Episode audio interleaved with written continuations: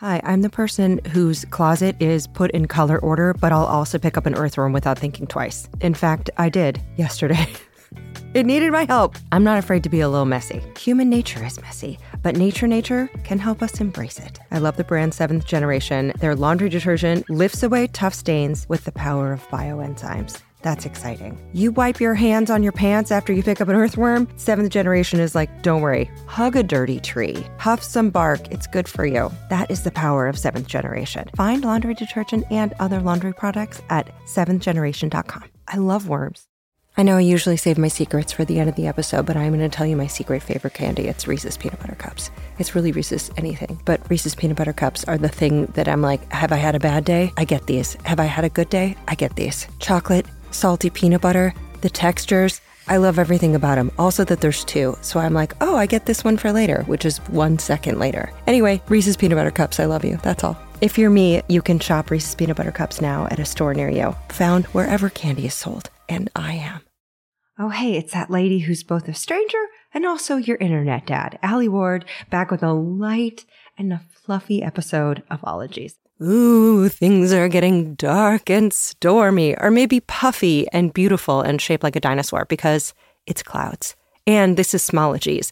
And Smologies are versions of our classic episodes that we've edited down to be shorter, and we've also taken out any language that might be objectionable. So it's safe for kids and it's safe for all ages. If you are looking for the full version of Clouds and you got some more time and you're not around Smologites, then the full length version is linked in the show notes. But if you're here for the smaller, shorter episodes that are G rated, enjoy.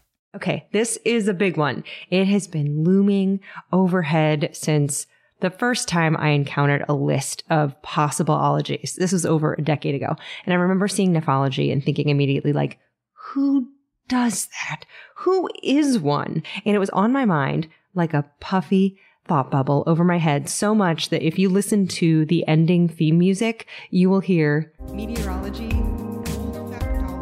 nephology. So, of course, you know I'm pumped to get my head into the clouds for this. Okay, nephology is the study of clouds. Okay, this is very much a real word. It can mean a scientist of clouds or just someone who likes to gaze up and look at the clouds and would hug a cloud if they could and is like, clouds are tight. Now, neph comes from the Greek for cloud, straight up, but it is not to be confused with the objects of nephrology, which has an R in it. That means the kidneys, your pee organs, which we will explore another time. I promise. Okay. So this ologist, this nephologist, I happened upon on Twitter and she was like, hit me up for that cloud chat anytime. I was thrilled. I was nervous. She came over to my house. We sat on my couch with my sleeping indoor raccoon, Gremmy, just inches away, and we looked out at the atmosphere while we discussed what is a cloud? What are they called and why? What ancient weather adages can we actually rely on? Diamond rain and clouds shaped like everything under the sun with atmospheric scientist, professional cloud looker adder, and nephologist, Dr. Rachel Storer.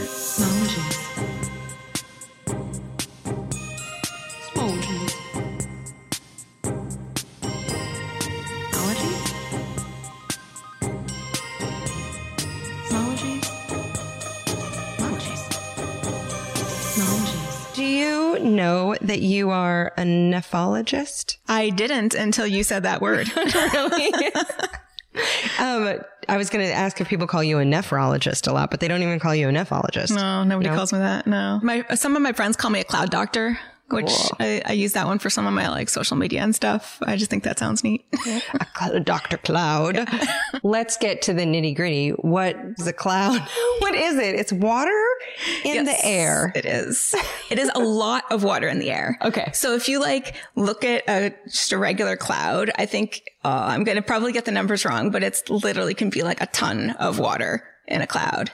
But the droplets are just so, so small and you know they just can like hang out there in the air and the light reflects off of them and there's enough of them that we see it as white or gray or whatever. So you're looking at a cloud and you're like it's puffy it's light it's in the air and it's uh, just an absolute ton of water yeah. above your head.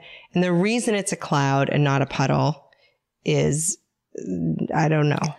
Well so all the droplets are really small. I mean literally like uh, tens of microns across as a cloud droplet. And so it's just so light. It has so little mass that just like the little bits of air moving up and around are enough to sort of keep it in place.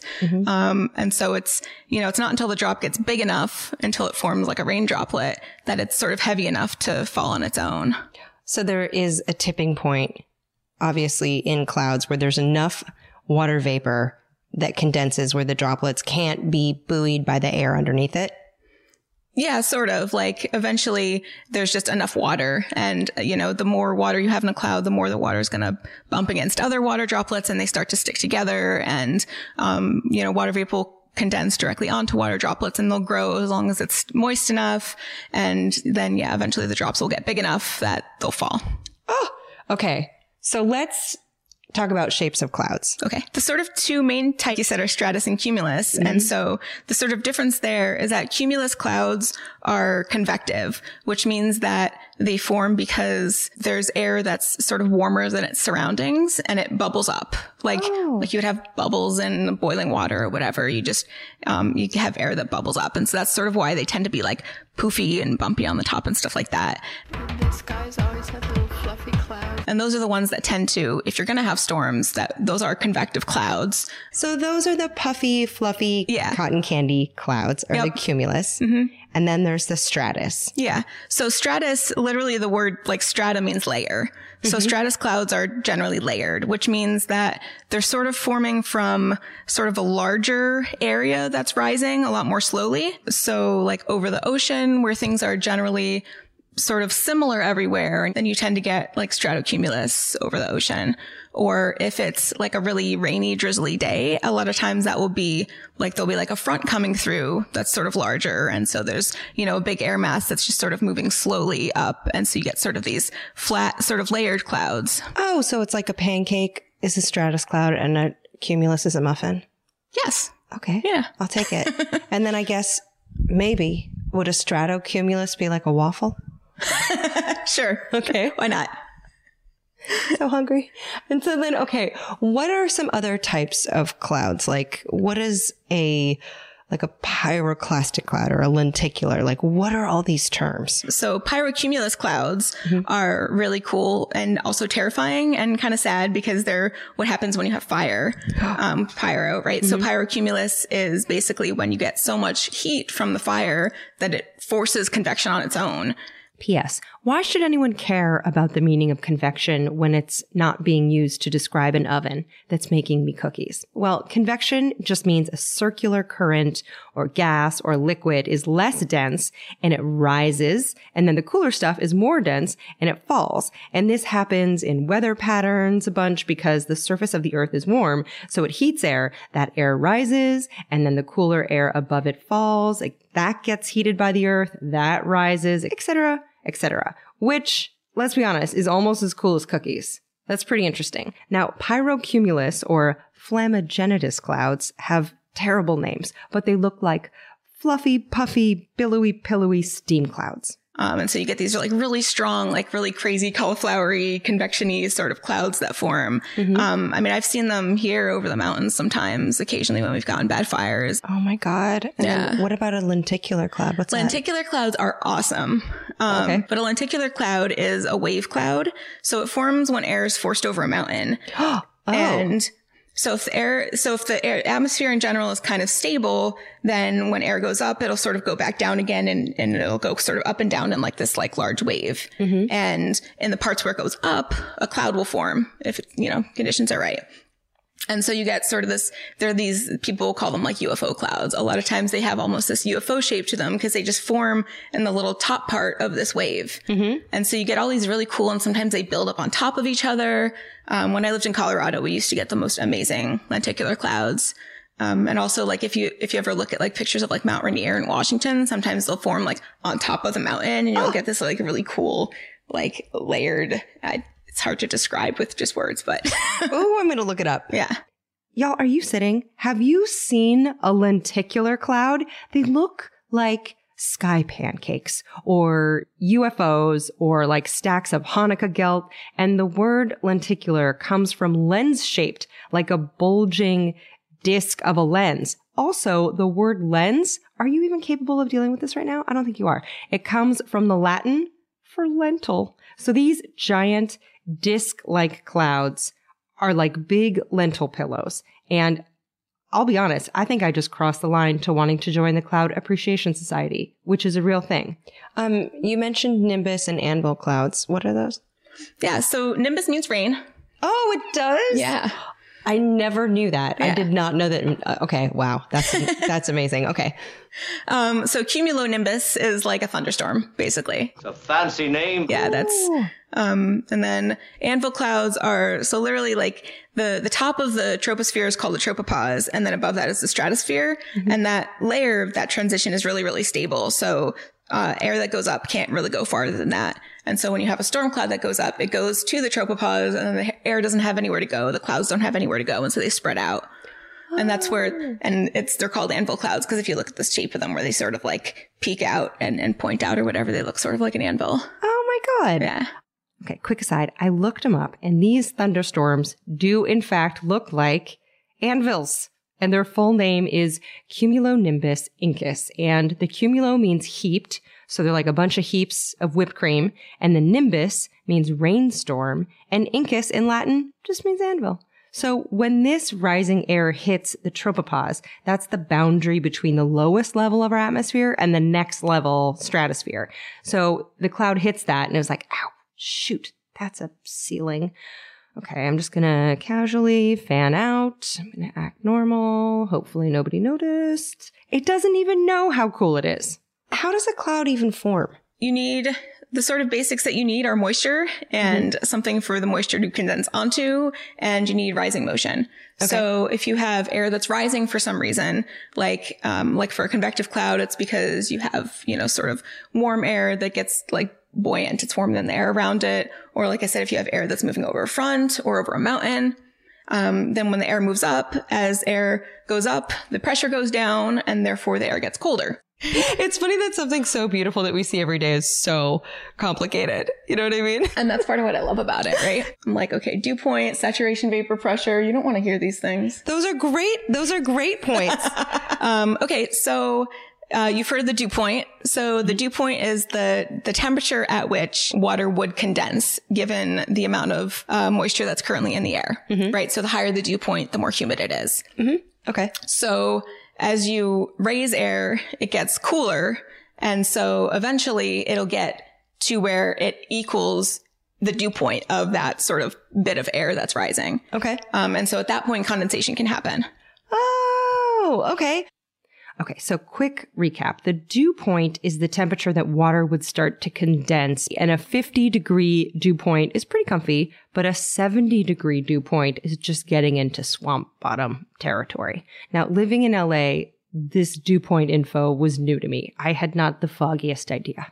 And when does something become a cloud if it's foggy? If you know what I mean? Is fog a cloud? Fog is a cloud. Fog is just a cloud that's touching the ground. That's, Cool. that's literally all it is. Yeah. How far does it have to go before it's a cloud? Just above your head? Like, if, is it, is a cloud, is that a philosophical or a meteorological question? Uh, I mean, I think it's it's one of those like fuzzy things because if it's funny, like I, you know, if you fly through a cloud, right? Like mm-hmm. when are you in the cloud and when are you not in the cloud, right? Because there's like all these little water droplets, and at some point it's enough that you can see it. Mm-hmm. But if you look at it with like a lidar.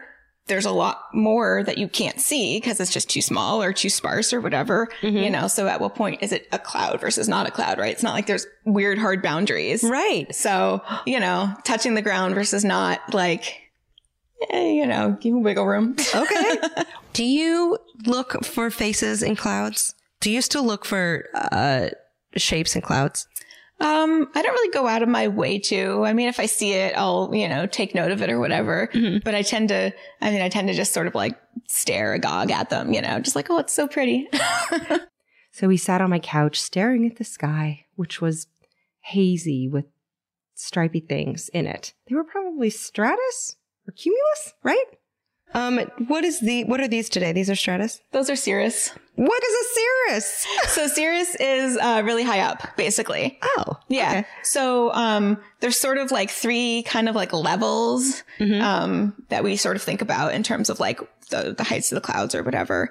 Um, and so the the higher up ones are cirrus. The middle ones are like alto. So we have like alto stratus or or whatever. Mm-hmm. Um, and then the low ones are like just like the stratus or cumulus or you know things like that. So you can tack on a prefix to tell you where in the sky it is? Mm-hmm. Oh. Yeah. I have so many Patreon questions. Are you ready? Yeah, sure. Okay. She is ready. But first, before your Patreon questions, each week we make a donation to a cause of the ologist's choosing. And this week, given the chat about pyrocumulus clouds and the wildfires in Australia, Rachel chose the World Wildlife Fund's charity Australian Wildlife and Nature Recovery Fund, which supports veterinarians who are treating injured wildlife and provides food and water to critters in impacted regions. They use koala detection dogs to help rescue them and to find other threatened species. And they get supplies to triage sites. So thank you, Rachel, for picking that. And that donation is made possible by sponsors of the show, which you may hear about now.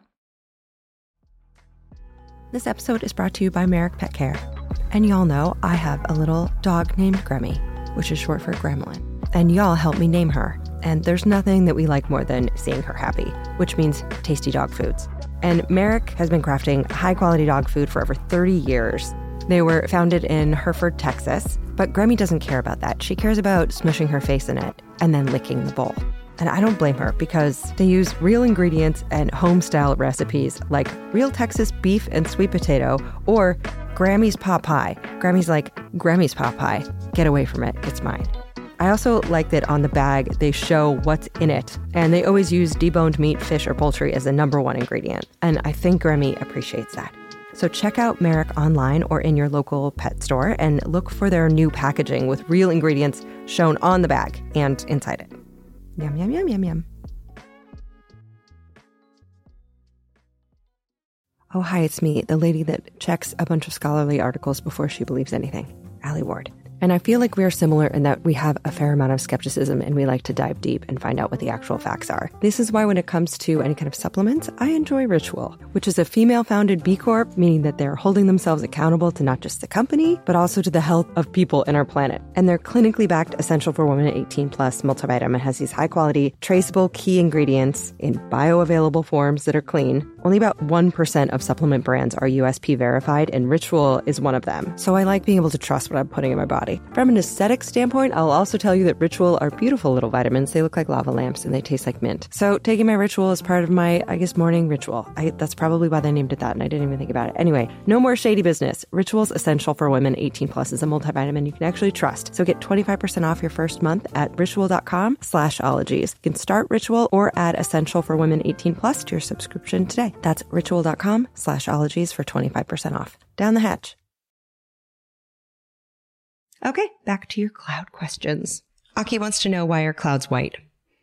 Uh, yeah, I sort of got this a little bit earlier, like because you have a lot of droplets all in the same place and the light bounces off of them and gets scattered. Um, it gets scattered in all of the different directions. And so that, that looks to our eyes like white, basically. Huh. First time question asker, Navarro, um, wants to know in places like Brooklyn, big up, it's overcast almost every day, only in the winter. No visible sun, just a silvery white haze blanketing the entire sky. Um, I actually got curious and Googled it the other day. Turns out the explanation is nephological in nature. so can you please explain? And Jack Poirier and Courtney Ryan also have those questions about why is it cloudy in the winter?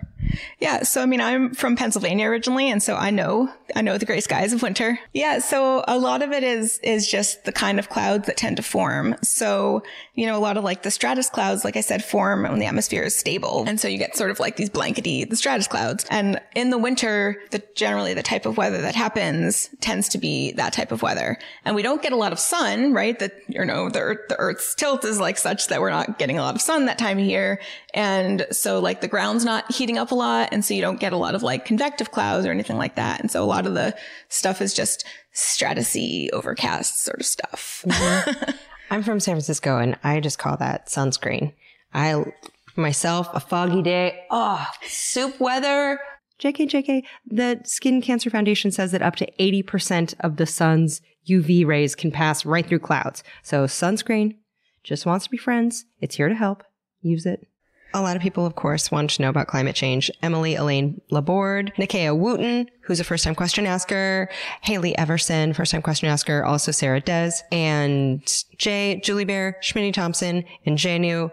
They all want to know, in Haley's words, will climate change affect the clouds we see? And will certain types of clouds become less common or even go extinct? Ooh, okay. So it's a really complicated question that we don't really know the answer to. But Okay. um, I mean, the short answer is yes, it will change things. As it gets warmer, sort of can like shift climate patterns around. And so, you know, places that maybe um, weren't warm enough for there to be like a lot of convective clouds might get more of those, or it can sort of shift where the main like storm track regions happen. And then there's also like over the oceans, there's like these large stratocumulus layers, and there's a lot of open questions as to how those will change. You know, there wouldn't be a cloud that would go extinct. That would make me very sad. um, but it, it's just, it's more about like small shifts and the, the important thing there is like how that affects like the radiation because there's all these feedbacks with warming and how that affects the precipitation. Those are the sort of more important questions for, you know, what we actually want to understand. Yeah. Are we going to get drier as we get warmer? So it depends on where you are. Um, there's one of the sort of things that gets thrown a lot is this like rich get richer idea where the places that are moist will get moister and the places that are dry will get drier. Um, which is unfortunate, right? Yeah. Like, you know, if you live in a place that's like prone to flooding, you don't want more of that. And if you live in California, you don't want more drought. Like there's a lot of uh, indications that that might be the way things are going. Whew, yeah. I know that this is probably a question you get a lot. The difference between weather and climate. Yeah. Do you have to explain that a lot? it's a it's a first step a lot of the time because people a lot of times when people have doubts about climate change a lot of it is like they have all these distrust of the models that we use or people will just be like oh it's it's cold where's that global warming right Yeah. um so there's like a lot of really cool analogies for it that I try to remember but so like one of the obvious ones is that the climate is the clothes that are in your closet and the weather is the clothes that you wear Ha. That's a that's a great way to to get people to understand the difference, you know. Elizabeth Gagne wants to know why do cumulonimbus clouds appear to us as such crazy colors like yellow and green and purple? Um, so it depends on sort of what's in them and how the light is scattering. Uh, like the, the darker that a cloud is, usually the more stuff is in it, right? Cause it's blocking the light above it. Like if, if it's really dark overhead, there's sort of like more moisture in that cloud, right? Like if it rains, the clouds overhead are usually like really dark gray. Sometimes, uh, cumulonimbus cloud will tend to look greenish and often that means that there's hail in it What? um, because of just the hail is like really big and it just scatters light in a different way. And so a lot of times, like if there's hail in a cloud, it'll have this sort of greenish tinge to it. Um, yeah. And then if you get clouds like on the horizon at all, you get all sorts of different color effects because of the, the angle of the light and the way that it scatters and stuff. Eliza Gaston wants to know how much truth is there in the saying red sails at night, sailors delight, red sails in the morn, sailors be warned. You ever heard that? It's, I've, uh, yeah, I've heard red skies at night. Sailors delight. delay. Yeah. Um, it's the, there is actually some truth to it and it has to do with, um, the kind of clouds that you get. And it's like if you have like an approaching weather system versus something that's just passed where you'll see like cirrus clouds and the way that the light scatters off of them and stuff like that. So this adage is attributed to everyone from Shakespeare to Jesus, literally. And the logic behind it is, to quote the Library of Congress, when we see a red sky at night, this means that the setting sun is sending its light through a high concentration of dust particles. And this usually indicates a high pressure and stable air coming in from the west. Basically, good weather will follow. And a red sunrise can mean that good weather has passed. And if it's deep, fiery red, there may be a lot of water in the atmosphere. End quote. So red skies in the morning, gather your galoshes, which means if you live in LA, you could start canceling your plans. We don't do rain. Lauren Cabral wants to know how heavy does a cloud need to be before it rains? Yeah. So it's not necessarily about the heaviness of the cloud. It's sort of about the heaviness of the drops. Okay. Um, there has to be enough water so that like rain can form. You know, a rain droplet has to be certain, sort of a certain size before it's big enough, heavy enough to, to fall through the air. Ballpark, like a raindrop is like, I don't know, a millimeter or something like that. Okay. Ish. Ooh. Uh, Pandora 2 says that my son, Shay, who's nine and is a first time asker, wants to know why are clouds never square? Oh, that's neat. Um, I, I like that. Kids ask the best questions. Um, hmm. Because I would say probably because of like turbulence and air is always moving around and stuff like that. Um, plus there's like all this sort of like chaotic stuff that happens on the small scale in clouds where, you know, just because you have sort of similar conditions right here, they won't be exactly the same 10 feet away. And so maybe you'll get a little bit more cloud here than you get there. And it's all kind of uneven. But they're flat on the bottom. They're pretty flat on the bottom. Melissa Croce wants to know, first time question asker, what do we know about clouds on other planets, if anything? Are there different types of clouds on those planets? Yeah, so the the neat thing about clouds on other planets is that a lot of them aren't water clouds, which is like just sort of mind-boggling to think about because Yeah. the temperatures are like so much colder, for instance, that you can get like methane clouds and stuff like that. Yeah, so that's pretty neat. Okay, I checked into this, and NASA JPL researchers have calculated that in the methane stormy regions of Saturn, it could rain up to 2.2 million pounds of diamonds annually. You have a crush on Saturn now, don't you? If you like it, you're gonna have to put a ring on it. Rings, okay. You know what's funny about that is when I picture it raining diamonds, I picture it like cut gemstones and not just rocks. Like for, for some That's- reason, I picture that too. there's there's an episode of Doctor Who, I think, where there's like something like that, some sort of diamond planet. like they're already cut and polished, like the diamond I, emoji. I picture the same thing. Yeah. and you're like, ow, ow. Um, what do you love the most about clouds or your work, or about being a nephologist, which you now know you are? Yeah, I mean, I just love that, like, on a day when my work is making me grumpy, that I can mm-hmm. just go outside and look at the sky and be uh. like, oh, right, that's the thing that I'm studying, like, this cool thing. And, you know, I get to work with other people who get excited about it too. Like, the few days of the year that we do get a storm come through, there's like a couple of us that are like really like the weather weenies in the group that'll be like outside, like huddled on the side, like, oh my gosh, there's actual weather. Well, I would say that you're a ray of sunshine, but you're really, uh, I feel like that's an insult in your work. So you're just a very, you're a very dense and deep, dark, stormy cloud. and I mean that as a compliment. okay. That's the best kind of cloud, right? It's, I love them. So, as always, meet smart people and then invite them in to ask them questions. And we're at Ologies on Twitter. Come be friends with us on that. And on Instagram, we're at Ologies. Also linked is alieward.com slash smologies, which has dozens more kid safe and shorter episodes that you can blaze through. And thank you, Mercedes Maitland of Maitland Audio and Jarrett Sleeper of MindJam Media for editing those, as well as Zeke Rodriguez Thomas.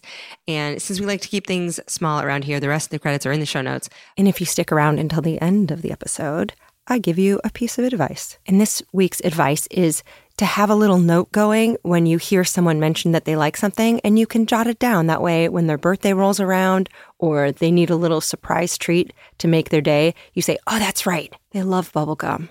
Or, Oh, that's right. Unicorn stickers are their favorite. That way, in the moment, you don't have to rack your brain for something to get them. I keep a list going of things that my loved ones like. That way, I remember when their birthday comes around where to start when it comes to a gift. Sometimes I make a little list of things that I want a couple weeks before my birthday. That way, if anyone asks me what I want for my birthday, I say, Oh, I remember. And there are a few little tiny treats that I'd like. Okay, bye bye.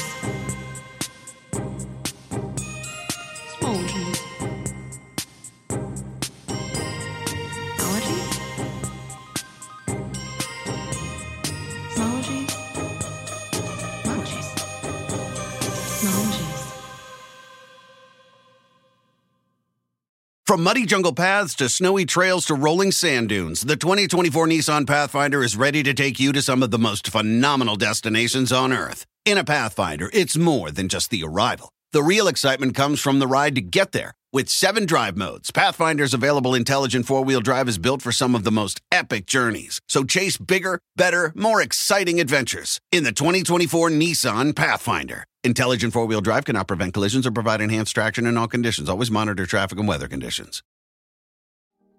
This show is sponsored by BetterHelp. Listen, we're all carrying around just a backpack of stressors and sadnesses. When we keep them all zipped up and the load gets heavier, it can start to affect us negatively. You start to feel misunderstood, sad, resentful. A safe place to unpack that is, you guessed it, therapy. Therapists can help you dump out your bag and work through the heavy garbage that's weighing you down, in my case at least. I've used BetterHelp. They have definitely helped me understand that pushing my feelings down does not actually make them go away, it makes them feel worse. So if you've been thinking about starting therapy, give BetterHelp a try.